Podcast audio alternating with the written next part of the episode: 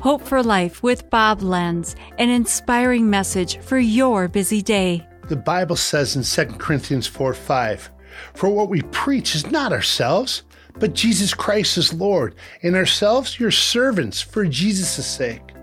God, I know I'm a sinner. I mess up. I have flaws.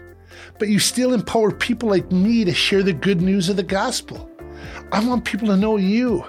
My heart breaks for those who don't know the gift of salvation. You've given me strategies to open doors, and I've seen people respond. And the result is more people coming to faith.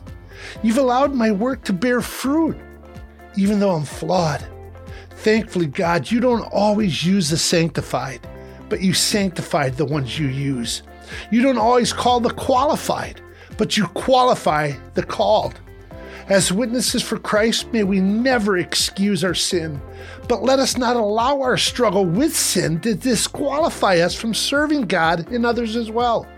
For we're not preaching ourselves, having it all together, but Jesus Christ as Lord. This has been Hope for Life with Bob Lenz. Discover more at lifepromotions.org.